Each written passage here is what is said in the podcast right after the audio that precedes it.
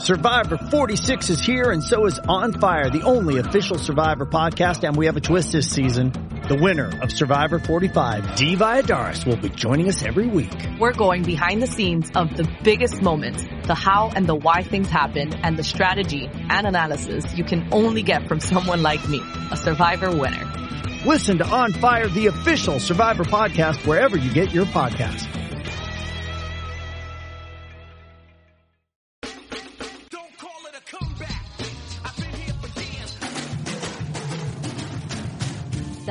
Stuff Live.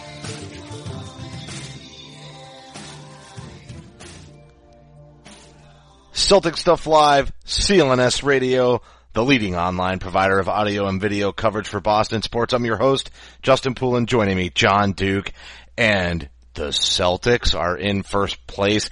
Boy, am I glad, John, that you and I waited just one extra day to be able to have our conversation because this is the first time since the Kevin Garnett, Paul Pierce, Ray Allen era that the Celtics have been first place in the Eastern Conference Finals. Sean Grande tweeted out, I, I think it was Sunday night, but that this is the first time the Celtics had been in first place, and this was after their win, obviously, against the Heat, but it had been the first time that they had been in first place since Shaquille O'Neal was on the team. Dude, I love the Grande stats at the end of the year. I love the Grande stats. And by the way, everybody, we are lining up an interview with Sean uh, this week, so you will get a bonus episode. He's going to Bangor. I don't know if you knew that, but he's going up to Yes. Bangor, Maine. I listened to the game against the Heat. I couldn't watch it because I happened to be in Bangor myself at the time, and uh, I know him and Max are going up there for uh, kind of a big event at the Sea Dog. The Sea Dog, a great place. Many uh, 16 ounce curls have been uh, have been done there, and it's not a workout spot, folks. Oh, you gotta So, go uh, tall, buddy. You gotta go twenty. do the math. 20, Uh, whatever. Yeah. listen, listen. it's good stuff there. They'll have a great time. I'm I'm certainly glad they're going. Um, yeah, it's, it's this is it's this this is crazy times to be a Celtics fan. You got to feel good. You got to feel great. You got to feel wonderful. I mean, this is no who would have thought would be in this position. unprecedented. And I think the other thing that we, you and I waited till just the close of the Cleveland game, although at halftime it was looking pretty bad. And we don't have a lot of info yet because obviously we're recording. Yeah, but, but LeBron with some bizarro injury, a little bit of a mm. shot to the, to the spine it looked like, but even his initial reaction didn't wind up being as bad as what it wound. It, it almost seemed to escalate or take on a life of its own. And he already had the corn, the, the cornea scratch and wanted to wear some really super cool shades and got denied. And he's losing his mind. That, that team, this is really crazy because we'll talk a little bit about Chris For- Forsberg's summer forecast. We'll revisit that as we preview the last few weeks of the season where we think this club can go, but they've got a half game. They've got the same number of losses and the Celtics have one more in the win column over the Cleveland Cavaliers with a game on April 5th on deck. One that would put the season series at two and two. It's in Boston. Cleveland still has three back-to-backs remaining on their schedule. I like their chances. I also like the Spurs' chances in this game. I thought after Washington took it to Cleveland on Saturday, I think I tweeted it out, or maybe I tweeted it out before it. I said, wait a second, there's a chance. There's a real legit chance that the Celtics could win. And I know everybody is poo-pooing Isaiah Thomas as MVP, but come on. Can we seriously start to consider this as a, as a league? Or shouldn't they start to consider the possibility of Isaiah Thomas as MVP if a team like the Celtics, and I know some of it's because of Cleveland's missteps. They're really a 60 win club and the Celtics are probably going to finish somewhere between 53 and 55. But at the end of the day, should they at least take another closer look at it? I mean, his performance, I think the other stat that Grande tweeted out was that the last person to lead their team in scoring with 20 plus points uh, for as many games as Isaiah has was Michael Jordan. I mean, some of this is is really noteworthy. Not familiar with the name. Um, yeah, so I think that you're right. He's got to be in the conversation, right? I mean, Harden, Westbrook, Kawhi, LeBron. It's I, tough I for him to overcome him. I know, I know Grande thinks LeBron's still the MVP, but That's a little, that's a, that's such a Harden's Grande really comment, had a crazy season. That's so Grande. season. I mean, yeah, it is. Jeez, that's like, I mean, he's the best player in the league. He's the best player in the league, but I don't think he's having the best season. He's having a great season. You can, many people can have great seasons, but the the season that Westbrook's having, averaging triple doubles, the season that the Harden's had in bringing a team basically above the level it should have been last year uh, when they had a better maybe better roster around him. Those are all great things, but in terms of the Celtics, I don't see why you can't, Isaiah Thomas can't be the fifth highest point, you know, you know, kind of vote getter for MVP. Uh, you know, who else? John Wall, Steph Curry, KD, Hayward, DeRozan. I mean, all guys in the conversation, but I think he's clearing away the fifth best of those guys, and that would be a huge accomplishment just to be fifth in the MVP voting. That's amazing. That's just ridiculous. Yeah, no, I don't think he legitimately gets it, but it is really hard not to acknowledge what he's done for this club since coming at the trade deadline and at the close of this season. I guess you'll be able to say two and a half years ago, but that is, it, this is really, it is, it's unprecedented. The Celtics may have the first pick in the draft. You know, the, the, the leprechaun has never been luckier for this club and I'm not even going to go where we could go with that conversation as far as the depths of despair for the Celtics. You know, Len Bias. I, I don't even Oh, want yeah. to. I don't even want to go there. The last time that that was probably the most recent shining moment, the most comparative time uh, in most re- in recent history. They obviously did very well for for a stretch before that. Even when they got Larry, was pretty, you know, pretty sneaky in a way. So putting all that aside though, this is on still, it's unprecedented. Even for a club that has had so many crazy steals and, and time, you know, just moves that have been awesome. This is unprecedented. It's in the salary cap era. There's, there's so many factors. The turnaround is, is crazy. We're going to talk a little bit about, you know, what, whether, uh, how we think they're going to finish out the season a little bit later in the show.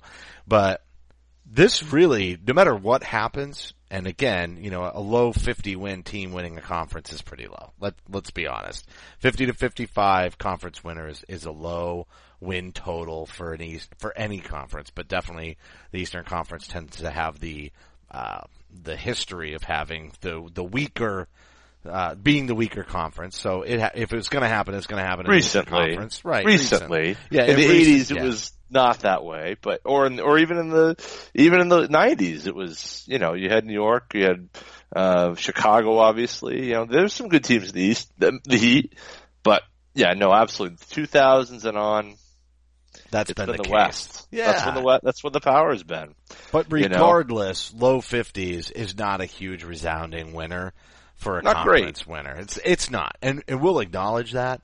At the same time, though, the fact that they're having this conversation down the home stretch in the final weeks of the season, this is going to make the one piece away conversation when they go to attract free agents a very legitimate conversation. Provided they don't get ousted in the first round, you know. they could draw the heat, right? And they could all of a sudden get some weird competitive sort of bounce. It's very, very unlikely if, if they finished first and, and got bounced in the first round. But really the one piece away conversation is right there. The, oh yeah, I mean, and you know, you're looking. I don't know about you, but I'm looking side. I'm I'm following every night. I'm looking at you know where what's happened with the the standings. Who's doing what where? I mean, after I see what's going on with Cleveland and, you know, kind of the, the top of these, my next eye is going to Brooklyn. And then after that, I'm going immediately to the Western Conference and I'm saying, okay, what's going on with Utah? What's going on with the Clippers? Because I'm, I've got my eye on free agency, right? I'm to see, you know, where things stand right now. And right now, the Clippers and Utah look like a four-five series in the West. Could be kind of interesting there first round you know, does the loser have their star player walk in free agency? That's kind of an interesting little, you know, little nugget. And then of course, then after that, my eyes go to the bottom of the Eastern Conference playoff standings. Chicago right now on the outside, Indiana hanging on in seventh. I mean, there's just, there's a lot of different places. There's a lot of scoreboard watching right, right now. And, I think it's going to continue right through until May, and we see what's going to happen with these these star players and and what their teams are going to try to do with them, regardless of what the Celtics do. And oh, by the way, they've still got the number one pick or a likely top three, four pick. I mean, it's an embarrassment of riches, man. It's an embarrassment. It but really I'm, is. I'm, and I'm, max cap it. space, max cap space is a right. beautiful thing. So we're going to take a quick just a, a, quick break here to remind you about all the good things going on at CLNS Radio. But I also wanted to say that we have to come back since you've already primed it. We have to talk about you know, Doc Rivers and what is going on in La La Land. And then also we should talk about uh, Gordon Hayward's comments. Both topics you wanted to make sure we brought up on the show. We're going to hit that right back after this. But follow Celtic Stuff Live on Twitter at CSL underscore tweet live. You can follow me at CSL underscore Justin and John is at CSL underscore Duke. The entire CLNS radio network at CLNS radio, Facebook.com slash CLNS fans is our Facebook page. Don't forget to download the CLNS radio app for iOS and Android. Simply search CLNS radio in your app marketplace and the YouTube channel. Finally, that's Jared Weiss, our buddy, high definition, full length locker room interviews and the Garden Report. Go to youtube.com slash CLNS radio. And finally, my bookie, as we're wrapping up the tournament, we're down to the final four. It's time to talk to you about the boatload of money that you can make this week betting at mybookie.ag. And if you haven't checked them out, this is the perfect time to get into the action because March Madness is coming down to the wire. Lay down some money and score big on college hoops. Are you sick and tired of getting the runaround when you ask for a payout? Come join my bookie today. You win and they pay. Fast and without any hassles. You're wasting your time betting anywhere else. They have in-game live betting as well. So you can place a bet after tip-off. Join now and my bookie will match your first deposit and give you a 50% bonus. That's right. If you join with $100, you're going to get an extra $50 bankroll to play with. All you have to do is use promo code CS50 to activate the offer. Visit mybookie.ag today or call 844-900-BETS. That's right. Play, win, and get paid. All right, John, let's kick this off because I know the Blake Griffin that that rumor has lingered for so long, but it's always been a trade rumor. Now it's starting to feel like it's an off-season opt-out of the player option and Celtics signing rumor or him at least testing the free agent waters. What did you think of the article on, on Bleacher Report? Maybe give a give a little rundown of, of how you'd see this and how what your take is. Well, you, you and I kind of talked a little bit about Ray last week, although we we we started to talk about about you know Doc, and and I think you know, it kind of comes back to Doc, kind of the conversation we started in a way a week ago, and then it's it's this is like the next step, and I think a lot of people, you know, I was listening to you know the the Bill Simmons podcast, uh, he had uh, our old buddy Kevin O'Connor on, and you know, Doc basically saying, I wouldn't be surprised to see Doc walk away. And, yeah, you, you, there was a great article on Bleacher Report that Kevin Ding put together, long time, uh, Lakers and Clippers, um, beat guy and, and now works for uh, Bleacher Report, knows the league, knows how it all works. And basically laid out the case that it's not working right now. It's not working at Clipperland. I don't think there are many people right now that feel like the Clippers have much of a shot to do much of anything. Uh, you know, right now they're fifth. Um, they've, they've gone five and five in their last ten. Um, they're they're struggling, and, and if they fall to six, okay, now right now they've got a they're game and a half ahead of the, the Thunder, which you know they they're not any great shakes themselves, but if they fall to six and they have to play Houston, That'd be rather interesting. First of all, because the Clippers basically choked away their opportunity to be a real contending franchise against Houston a few years back. And also that this is probably the end. Uh, it, it's going to come at the hands of Mike D'Antoni and and and James Harden, and that things things are not good in Clipperland. Nobody gets along. It you know it's it's a caustic environment, and we know Doc does not do rebuilds. He doesn't do the the he doesn't hit the reset button. He'll walk away and the, the talk about him going to Orlando is out there. It's real. It's or it's really out there. It doesn't mean that it's it's real. We I certainly don't know that, but we all sit around looking at Chris Paul's a free agent, Blake Griffin's a free agent, and there is a there's a need for a front man, a, man the, to sit in that front court next to Al Horford to grab rebounds, uh, be a low post threat, uh, and that could be Blake Griffin, surely. Uh, and I think that you look at, it's probably more likely in my mind that the Clippers blow up than to see the, the Jazz unlikely to spend the money on Hayward. At least I would think so because Hayward has been dynamite. He scored 38 against the Pacers the other night. So what's most likely is to see Blake, I think, on the market than Hayward. But Celtics have really a chance at both. It's a it's a wild time, Justin. Yeah. Well, let's read this quote that Hayward gave when uh, the Jazz were playing the Pacers. I'll just I'll quote him because I think what you had said is he really left the door open with this one. He said, "You know, I think every player has different situations for reasons why they leave or stay." He said. I think it's definitely cool when guys play their whole career in one city. I grew up watching the Pacers and Reggie Miller stayed there his whole career. He was a guy that everybody looked up to, so I think it's definitely cool. He's all about the coolness. But I li- but like I said, every situation is different. Every player has different things going on. So here's here's the closing line right here. so you can't blame players one way or the other for staying or changing guess what? You don't blame them on one way or the other. You only blame them for leaving, right, Kevin Durant? So at the end of the day, you don't even say something like that unless you, maybe you're leaving the door open for an exodus yourself.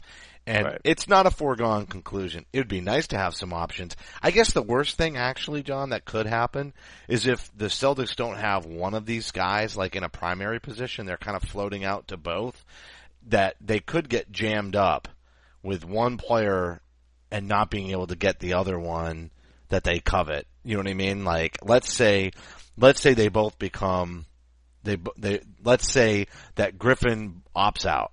So they're both free agents. And then the Celtics aren't sure which one.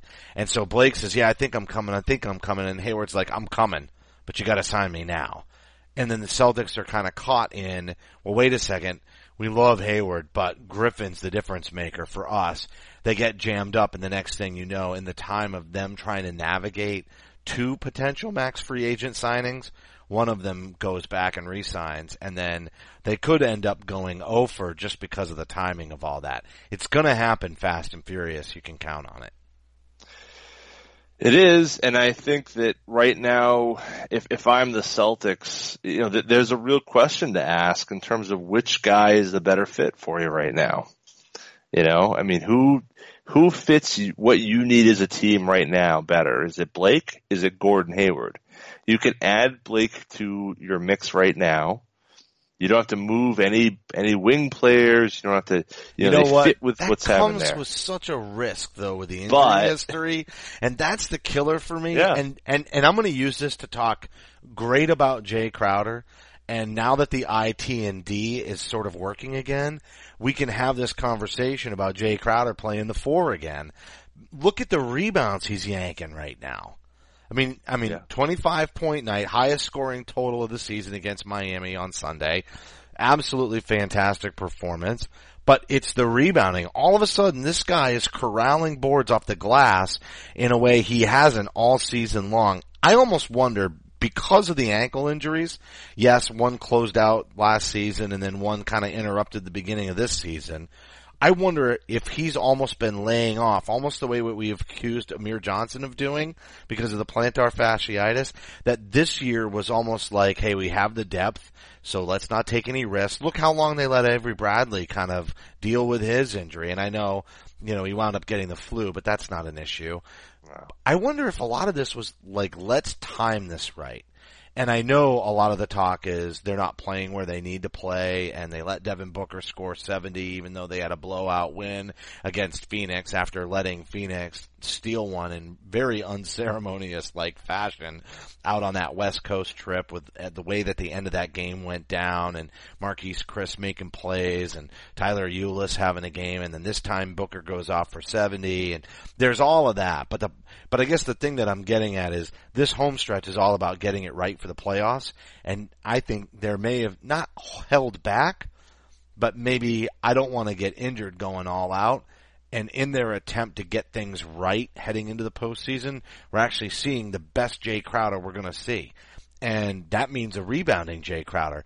Maybe it's a better, safer play to go get a Gordon Hayward and know that the odds of staying healthy are better. Even if Blake Griffin is probably the bigger the the bigger upside in that. If he's only playing 60 games and you run the risk of not having him in the postseason, that's a lot of salary for not necessarily a lot of postseason improvement. Yeah, I mean, let's assume he gets to 60 win, 60 games. You know, basically he, his his last three seasons are 67 games, 35 games, and 60 games a season. So before you give him $30 million a year, uh, you want to make sure you're going to get that guy playing a hell of a lot closer to 82 than, than 67, 35, and, and 60, right? Um, and that's, I think that's, that's the concern, right, with Blake. Um, it, it also seems like Hayward is on an upward trend. It seems like his game right now is kind of, it's on the, on the climb. And I don't think you can say that about Blake's game. I mean, he fits right now with, you know, kind of the need is, you know, you need that, that guy next to Horford. You need the guy who can, who can, you know, maybe shoot a little bit. He's now, you know, Blake is now shooting a couple threes a game on, on average, which I think is good for his game. He needs to add that to his, to his arsenal, but I think right now, and it, it's crazy to say this. A year ago, I would never have thought. I would have thought, oh, that you know, I'd, I'd rather have Horford or have have Hayward instead of Blake to add to this team. But I don't think it's even close where I'm at right now. And I think you can add wow, you're not to even your close. roster. You like Yeah, I don't think so. You're not even close. You're all in on Hayward with this. I I think it's really hard to find wing players who can play.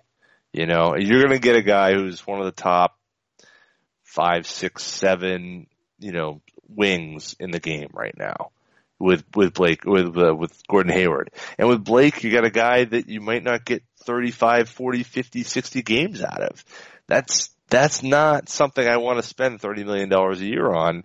Now, is there, you know, admittedly a big part of Blake's issues last year were because he punched the trainer in the face. That can do that. That's, that can, that can hurt your uh, ability to play. But, you know, I mean, in all seriousness, Hayward's on the ascent. You know, 38 the other night against, uh, you know, Paul George in Indiana. Uh, I mean, his game is, is just cresting right now. It's, it's, it's, it's on the upward. And again, I go back to what well, we talked about this. We Go back to what uh, Steve Bulpett talked about, you know, in the days surrounding the trade deadline. Other GMs think that Danny's got something up his sleeve.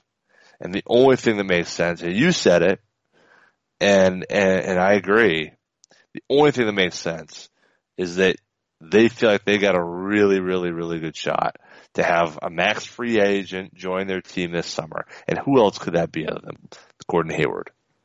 Yeah, there really is no other. There's no other line that make that could make them feel so confident. But Yeah. you know, again, they are sitting in first place right now. They do have the cap space. They have a lot of young players. The only real issue I see with and and there may still be room for trade. Um, we got a lot of tweets and questions about, hey, can they get both? And well, no, not without a trade. They can't get both. But there might be a trade to be had if they sign Hayward. That's the other, that's the other part of that. Like Blake picks up his option and they make the trade anyway. And then they, you know, they, they make the move with the Clippers because they know, the Clippers know what's happening and now they have a chance, you know, this, this time they know it's coming, right? Even though Paul is very unlikely to leave. and Kevin Ding outlined why and the way that the the whole restructuring of the CBA is really suited to somebody to, to Chris Paul. Actually, it's almost suited specifically for Chris Paul. Oh, so it's almost like he's in the in the union or something. It's amazing. he definitely directed it nicely. At the same time, do the Clippers really want to pay him? I, you know, his contract will be out quite far. So Yeah. I think I think we're going to learn a lot about that situation, and there'll be a lot of time for a a uh, trade like that to go down if they do sign Hayward. So it's not it's not like subsequent moves, and and I'm not even sure Jimmy Butler's off the table if they Definitely sign not. Hayward. Nor is nor is nor is Paul George. Nor is Right. Paul George. I mean, I think so. Let, let's let's go crazy. All right, let let's do this. Right, let's let's get let's get let, let's get nuts. In the words of Michael Keaton, let's get nuts. So we signed Gordon Hayward. Showtime. Showtime. um, you signed Gordon Hayward. You've got some someone who either resembles Lonzo Ball, Markelle Fultz, you know, um, Jackson, Josh Jackson. All right, so you got one of those guys. You get the kid, Zizic, Yabusele. Do you make who? I mean, can you make a deal? Do you do you try to just go with that and see what the roster kind of molds into, or do you say, look, we got to go for it. We got our max guy. We got you know it. I'm all We're in gonna have you get to the max something. guy. That's an easy answer. I'm all in if you got the max the, guy because you get you the next guy. Yeah. The I'm- next guy after the max guy. absolutely. Right? You- I think you have to. Yeah, um, I think it- so it's, too. it's a tough one. And, and I, you know, yeah, we can And have all those someone- conversations about full, I'm a youth movement guy. yeah, right. I'm a youth movement guy. Exactly. But the truth is, let's, let's keep it in mind, that doesn't really bust the youth movement. Even if, even if you trade Jaylen Brown and said pick and Avery mm-hmm. Bradley and, you know, and Pat, even if you do all that, you're still, look, Hayward is still young. You trade for Yeah. Blake Griffin. Blake Griffin's not an old dog. He's just got an injury history that scares me. Or if you trade for Paul George, he has one nasty injury, but he's not injury plagued. All those guys are still young. There's nobody, Exactly. when you're going all in, we're not trading for the 30 year old Ray Allen or 31 year old Ray Allen and the 30 year old Kevin Garnett. You're Yes. still saying, staying several years below, south of 30. That's what's important to me. I'm, I'm all about a youth movement versus going and trading for players that, you know, Carmelo Anthony out, wrong, eh. And I, and I would love to watch the youth movement develop. I'm excited. I would, I think I've already said this on the show numerous times. Jaylen Brown, Jayson Tatum, that would be a crazy hmm shooting guard, small forward length, athleticism, and and Tatum is obviously can play within a system and be a good teammate and pass the ball, so he doesn't clog it up for Jaylen the way that. Like I don't see Jimmy Butler and Jaylen Brown playing side by side. If you trade for Jimmy Butler, there's a high likelihood Jaylen's got to, you know, he's going to go anyway um, in that deal just because the assets are going to be crowded. Maybe not, but but anyway, my point is I enjoy and would enjoy the youth movement, and there's enough talent on here to go through that. At the same time, you just got to go big. You got to stack that lineup and be ready to go have the Golden State Boston Celtics rivalry for the next three years, all on sour puss from last July 4th and Kevin Durant's decision. There's so much fuel for that fire. The Celtics are the only team in the NBA over the last two seasons to have two wins, one in each season against the Golden State Warriors.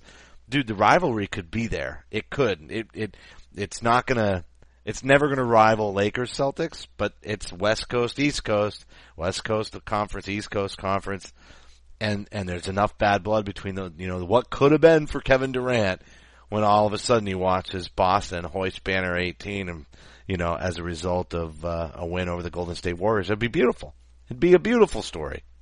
Oh, uh, I mean, just ridiculous. I mean, how quickly would the Celtics become the Patriots and everybody around the league just hates the Celtics like they're the darlings and they have this undersized point guard and they're on the rise and most of the people around the NBA love them but I'm telling you that the minute they go, and even if they're just in the Eastern Conference Finals, if they're playing Golden State, they might get one year of okay. But getting that first round, getting the first pick in the draft, or having the best odds for the first pick in the draft, and it, it, they're going to hate them the way that they hate the Patriots. One more championship and it's over. It took, I mean, the first year the Celtics, you know, the KG era, okay, yeah, it's great, KG won, blah, blah, blah. By the time they got to midseason the following year, the bloom was off the rose. You know, oh, KG is such a, you know, he's always fighting the European guys and all that crap. You know, it, Kendrick Perkins never stops whining, right? Marcus Smart's oh. the new Kendrick Perkins. You know, oh the whole gosh. thing, right? He, oh, and, and despite totally. all of LeBron's faces, Kendrick Perkins was no worse than LeBron, but boy did, oh no, boy did everybody around the league hate Kendrick Perkins and the Kendrick Perkins face. Well, I mean, yeah, legitimately, but it was legit. But but but LeBron is is a whole other. He's he's in another stratosphere of of whining and and complaining and moaning about everything. It's, I mean, when he went down, you know, I mean, when he goes, when he gets hit in the face and he looks like, oh, I got, you know, my eyeballs poked out of my face and, uh, I'm just, I'm done with it. I'm done yeah, with it. Yeah. But, you know, look, I mean, I think you're right though. I mean, it wouldn't take long for the Celtics to be back amongst the hated and, and the fact that the Patriots also exist in that space kind of adds to the, you know, uh, we hate Boston ethos that kind of exists across the country's sports fans. Um, yeah. I, I, well, I mean, everybody knows there. Boston sports fans are aloof. I mean, that's, you know, that's really what it comes down to. Well, aloof. Yeah. All right, listen, we're going to take a quick break. We're going to come back. We still have a few things to talk about, uh, including our predictions for win totals at the beginning of the year. We'll read both of Jon's and my write up on Chris Forsberg's summer forecast.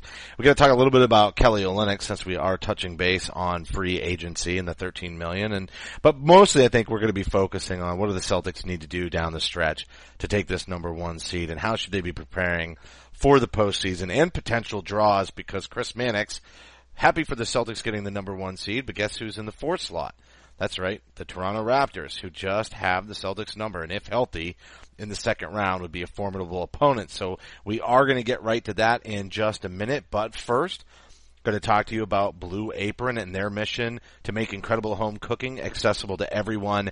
They know when you cook with incredible ingredients, you make incredible meals, and they set the highest quality standards for their community of artisanal suppliers, family-run farms, fisheries, and ranchers. And the great thing is, for less than $10 a meal, they're giving you seasonal recipes along with pre-portioned ingredients, so there's no shopping to make delicious home cooked meals. All you have to do is go onto the website and you can customize your recipes each week based on your preferences and there's no weekly commitment so you can pause for a week or two, uh, opt in, opt out. It's very easy to do. It takes literally less than a minute. You can select which meals you want delivered to your door. Some of the upcoming meals are cashew chicken stir fry with tango man- tango mandarins and jasmine rice, roasted pork with apple walnut and farro salad, crispy barramundi with quinoa and roasted carrot salad udon noodle soup with miso and soft boiled eggs. So check out this week's menu and get your first three meals for free. And guess what? We're also going to give you free shipping by going to blueapron.com slash Celtics. You're going to love how good it feels and tastes to create incredible home cooked meals with Blue Apron. So don't wait. That's blueapron.com slash Celtics. Blue Apron, a better way to cook. And also SeatGeek as the Celtics playoff push heats up, and it really is quite a push, SeatGeek is the smartest, easiest way to get tickets to every game. With SeatGeek's seamless mobile experience, you can buy and sell tickets in just two taps. SeatGeek helps you find the best seats at the best prices, and it's fully guaranteed. There's nothing like being in the stadium for the biggest plays of the year, and SeatGeek is going to get you closer to the action for a great value. SeatGeek saves you time and money by searching multiple ticket sites to compare prices and find amazing deals. And to get you the most bang for your buck, SeatGeek grades every ticket based on value to help you immediately identify the best seats that fit your budget. And as I said, every purchase is fully guaranteed, so you can shop for tickets on SeatGeek with confidence. And it doesn't end with sports. SeatGeek also has plenty of concert, comedy, and theater tickets available too. I think last week we said go get your Jim Gaffigan tickets. I know I use SeatGeek to buy tickets to the Hershey Bears here in Pennsylvania, which was a great game and very easy to get the tickets. And best of all, to help you get great tickets at a great value, our listeners are getting a $20 rebate off their first SeatGeek purchase. So to get your $20 rebate, just download the SeatGeek app, go to the settings tab and click add a promo code. Enter promo code CSL2017 and SeatGeek is going to send you $20 after you've made your first ticket purchase.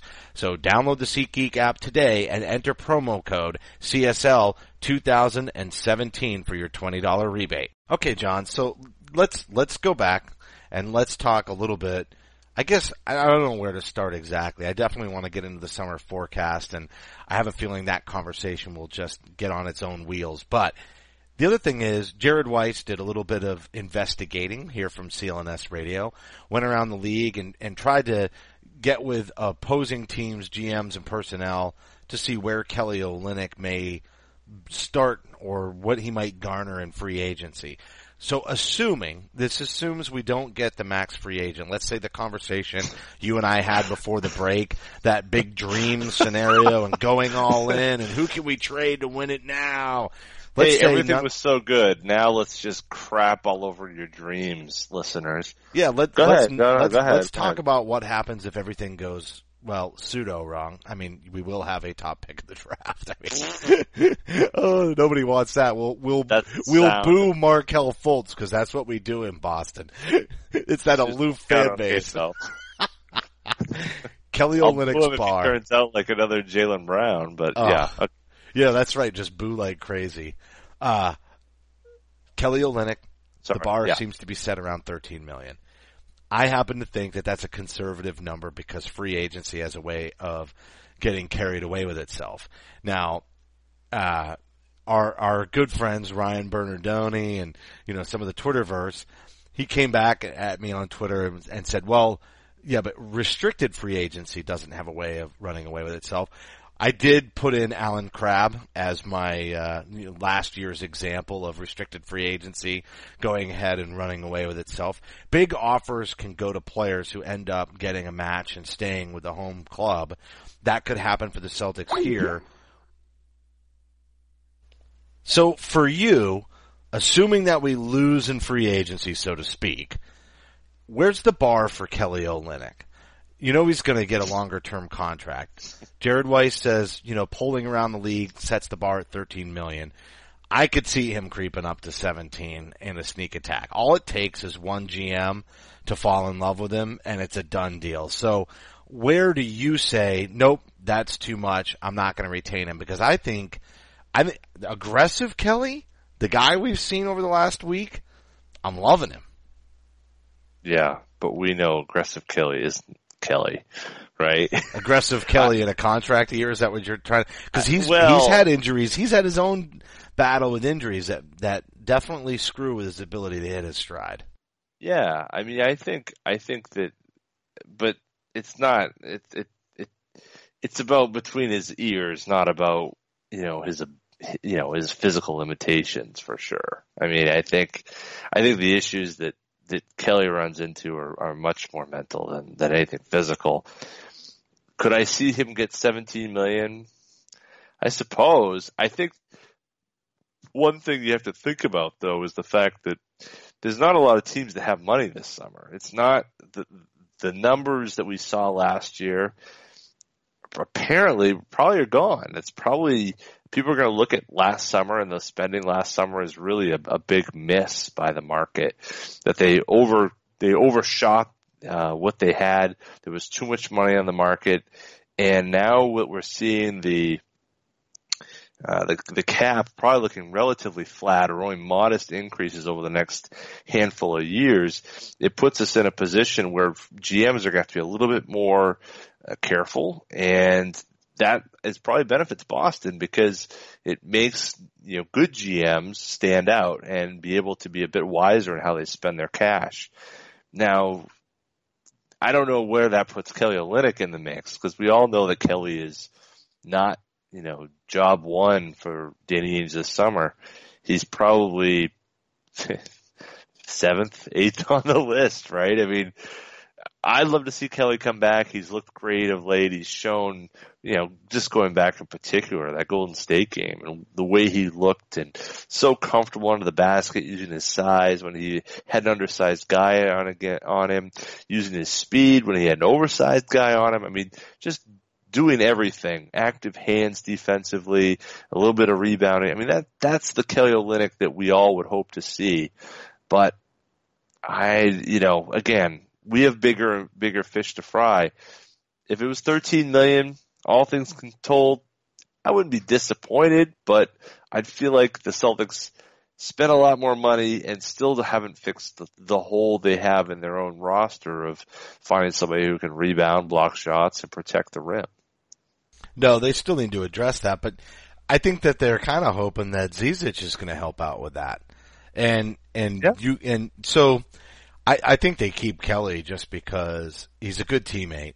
He does pass the ball. He works within the offense. He is able to shoot from outside. He brings some things from the big man spot that they don't have. So where's your line then?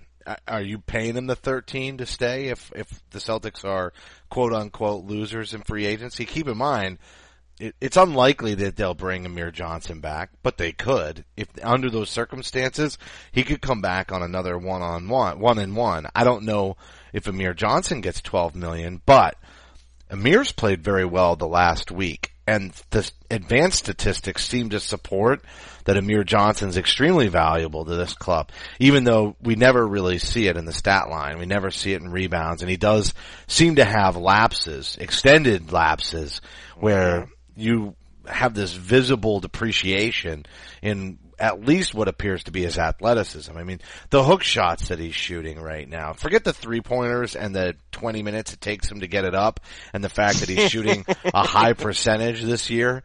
You know, I, listen, I love it, but let's, let's not fool ourselves into thinking that, you know, he's a threat to shoot the three on any kind of regular basis. Having said that, the way that he's involved in the offense, like he is flashing some athleticism and some dunks and alley oops and uh, getting out on the break. There's some things he's been doing over the last couple of weeks that we really have not ever seen him do on a consistent basis for the club. It's not hard to imagine him coming back, but let's say you're faced. Let, us use this to set the line. Let's say you're faced with sign, signing Kelly Olynyk or Amir Johnson based on the team's plans. Who are you bringing back on 13 12, 13 million. It's got to be Olynyk, right? Even though Amir does all those things, it is. still have to go with the young guy. It is, but you're not gonna. I mean, the only way you pay him, the only, the only reason, way you pay Kelly is if somebody else wants to pay him thirteen. Otherwise, you're paying him five or six or whatever. Right, the qualifying offer, sure. Yeah, so I mean, it, somebody's gonna pay him, dude. In I'm that case, telling you, somebody's gonna pay him. I don't know. I mean, you know again, like Who's you know got who's got cap space that's going to want to spend? You know, things like Kelly Olynyk is the guy who you know who's going to unlock their team. I mean, is is Brooklyn going to spend that money? You know, you know who you know who know. would love him that signed signed another one of our players last year, and I don't know how much cap space they have, so I don't even know how Toronto? legit this is. Yeah. Just look at how much space would he create, even more space for DeRozan, just having that power forward three ball shooter threat. Um, well, I don't think they they don't have any money. That's that's the problem they Is that have. It? Are they definitely capped out because of the deal to totally DeRozan? capped out. I mean, it depends on what happens with Lowry. But are you going to not pay Lowry so you can bring? In no, they got to pay Lowry. You know, I mean, that's a team. That's a team that could use Olynyk, though, no doubt. I think. Yeah, I think they. I think that would help them a lot because they're all clogged up in the middle, in my opinion, in a lot of ways. That hurts the Celtics because of the way they match up and yeah. the length and the length, like we've always talked about with that two the two guard tandem. It's detrimental to the Celtics, but, but it's Valanciunas is a big big reason for that. And they're going to have to do something there, you know, and trying to figure out where they're going to.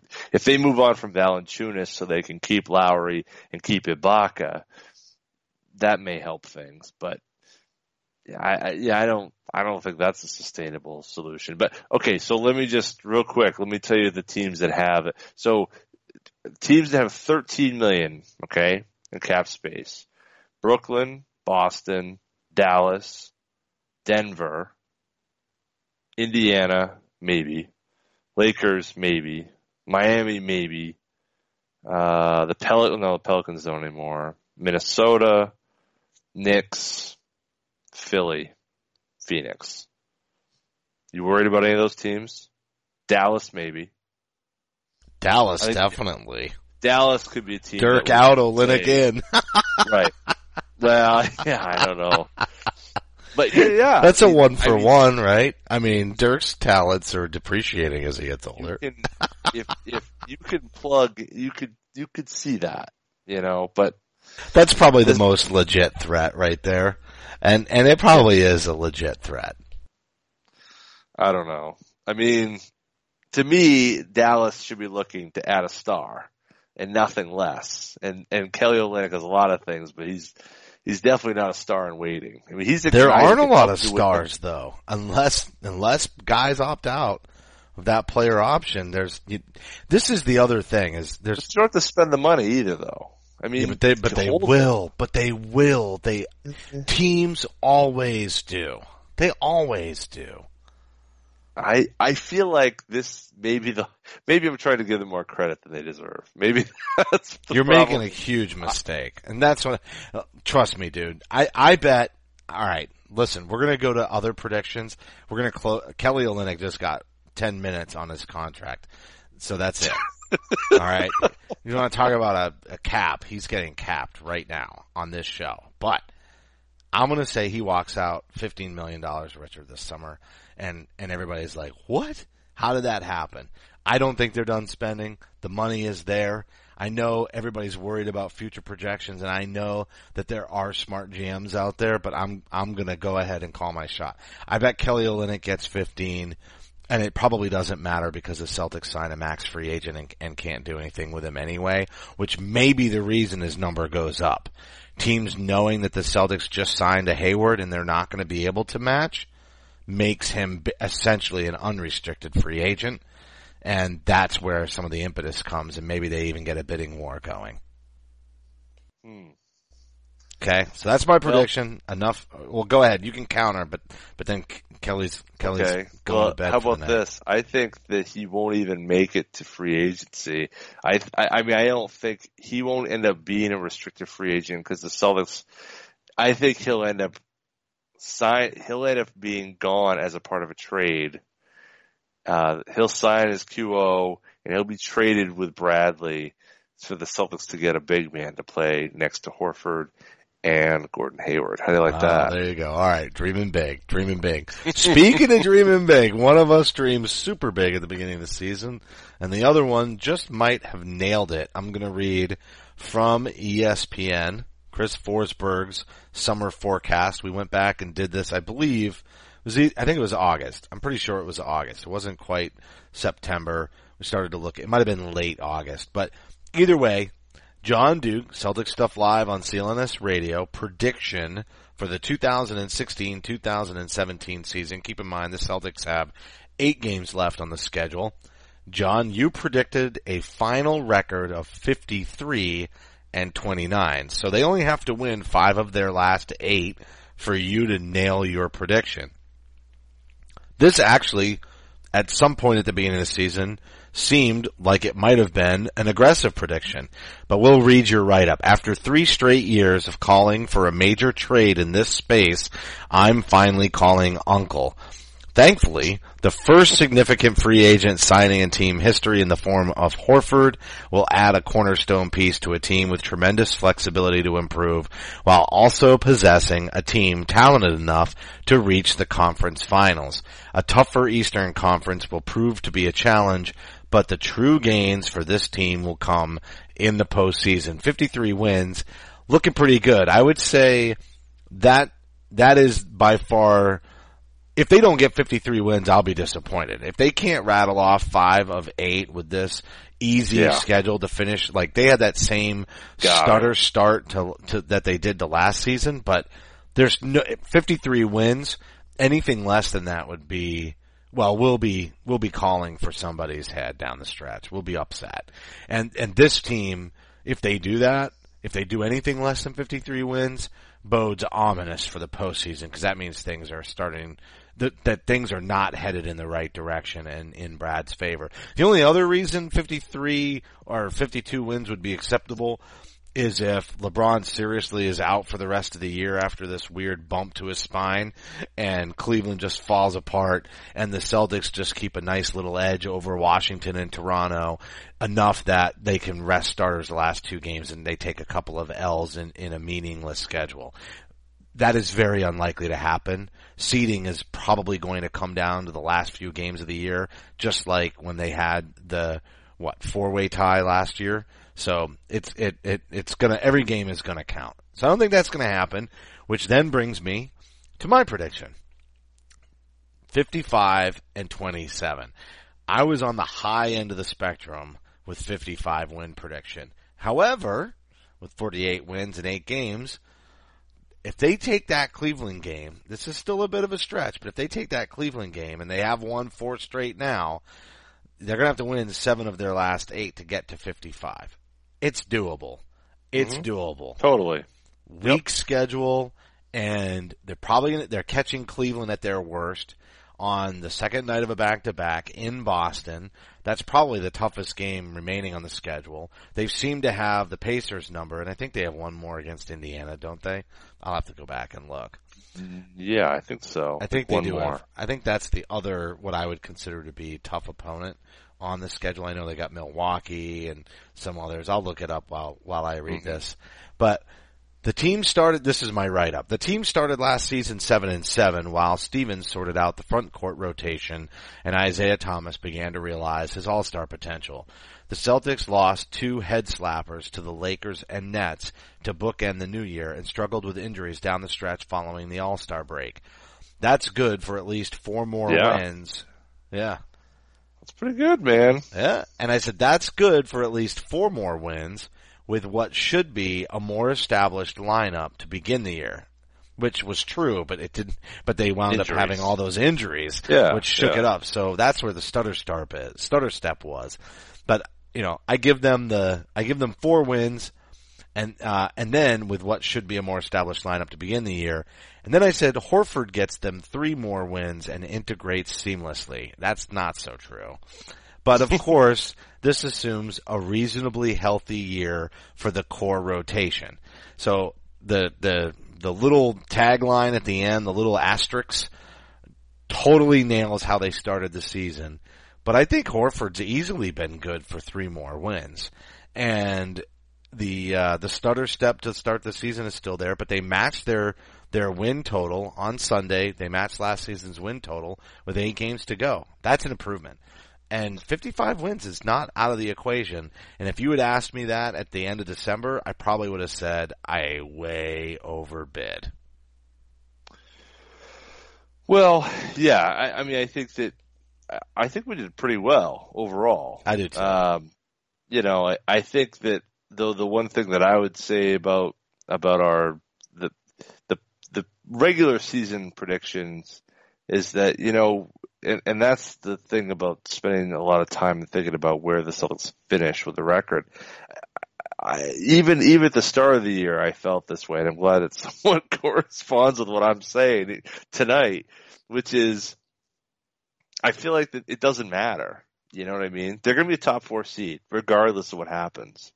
You know, 54, 53, 55, 51. I mean, anywhere, if, they finish anywhere in that range, you know, they're going to be a top four seed in the East. They're going to have home court advantage for the first round and they're going to be within shouting distance of beating Toronto or Washington at the very least. And who knows what happens with Cleveland? They're playing like such hot garbage. It doesn't, you know, matter what they do.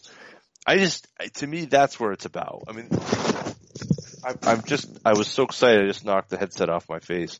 Uh, it was, it was I mean, By the way, uh, since you knocked this the headset video off now. your face, I Yeah. also made a major gaffe. It's not Pacers, it's the Hawks. They Oh. have one more, they have Okay. one game against the Hawks, which could be feisty. Uh, and, and the Hawks obviously will be fighting to stay above 500 and, and, uh, for playoff positioning as well. But other than them, I mean, the Hornets, like this schedule is weak. It's, it's not out of the question to see them take seven out of these final eight and beating Cleveland is by far a legit possibility, as is retaining the number one seed. So home court advantage throughout the postseason would be an absolute dream. If there's a way for Eastern Conference. Toron- Eastern Conference. yeah, throughout the Eastern Conference. Yeah, you're you're right. You're right. The finals would be a mess. If if there was a way for Toronto, and it's not out of the question because I believe they're they've matched Washington in wins, but Toronto has one more loss. If there is a way for Toronto to leapfrog Washington and grab that number three spot at the same time Boston's leapfrogging Cleveland, that would be my wet dream for the finish to this season.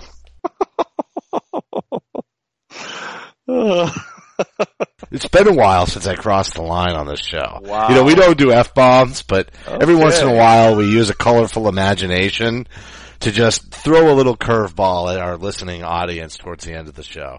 It, it, it, it, the, yes, yes. You really think it makes that much of a difference who they play? I do. I, that's why I think it's really Why? important that they get, uh, because I, as much as that Washington matchup is feisty, I think the Celtics can own Washington. I think they have it.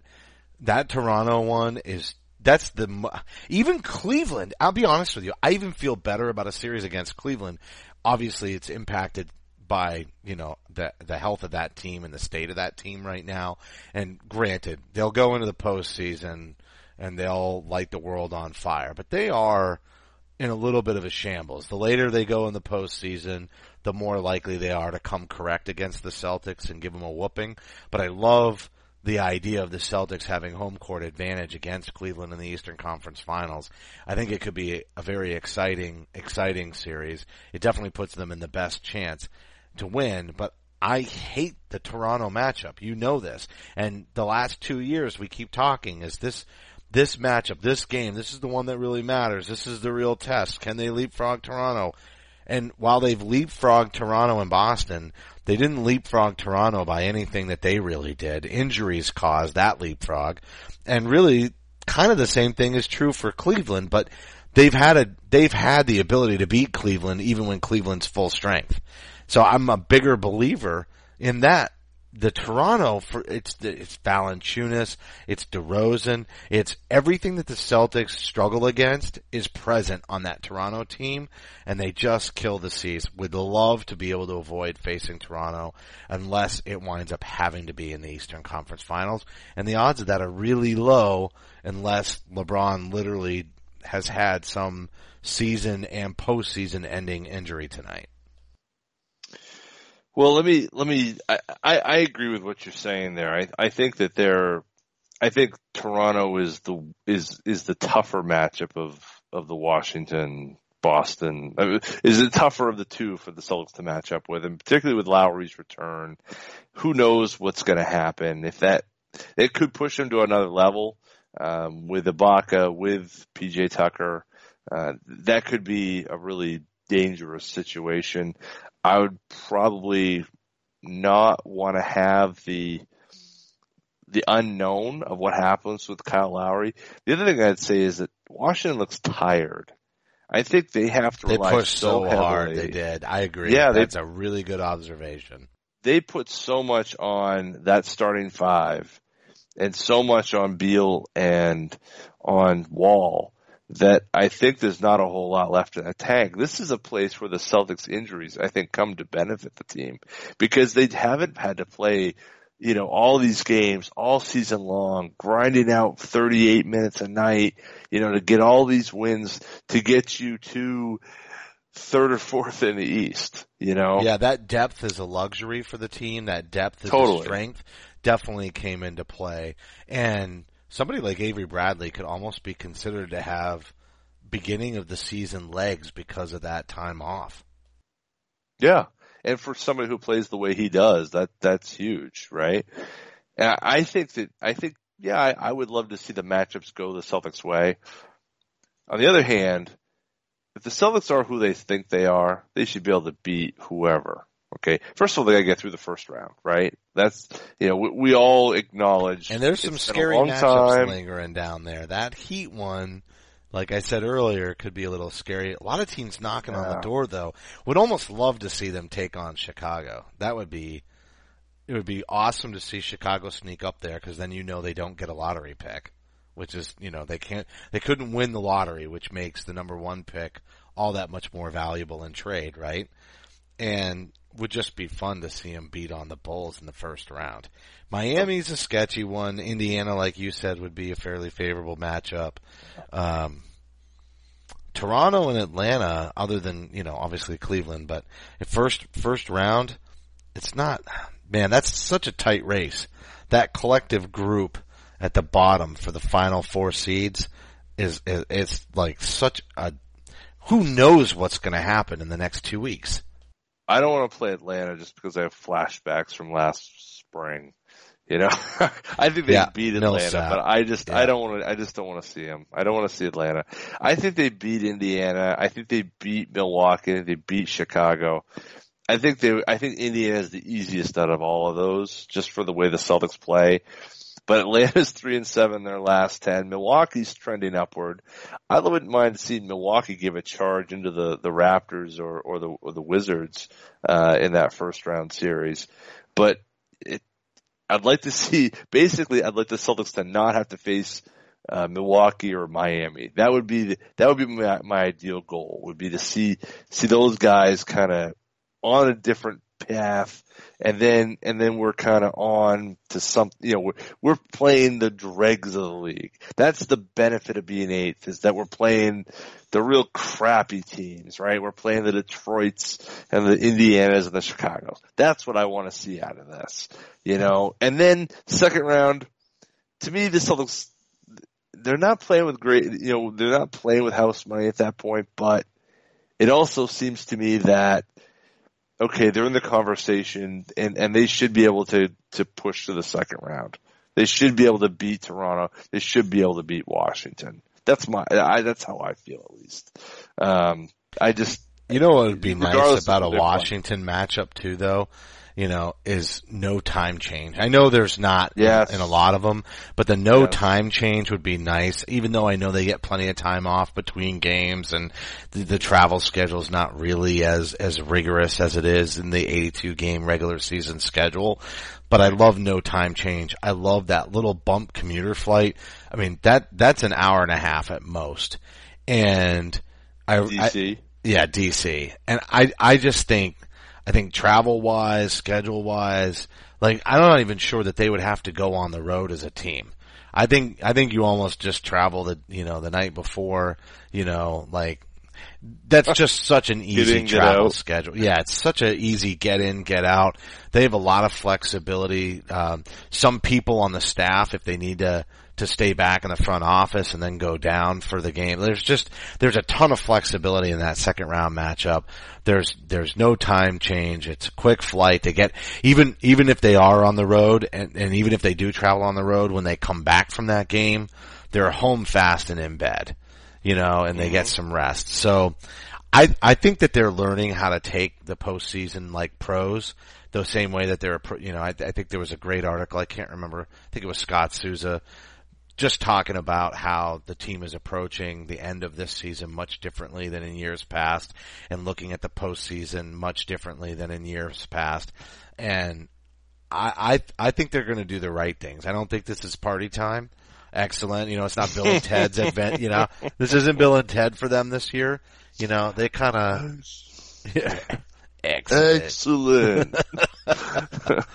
we got to wrap the show, but. Jon, any any final thoughts on the CD? We got we got two weeks left.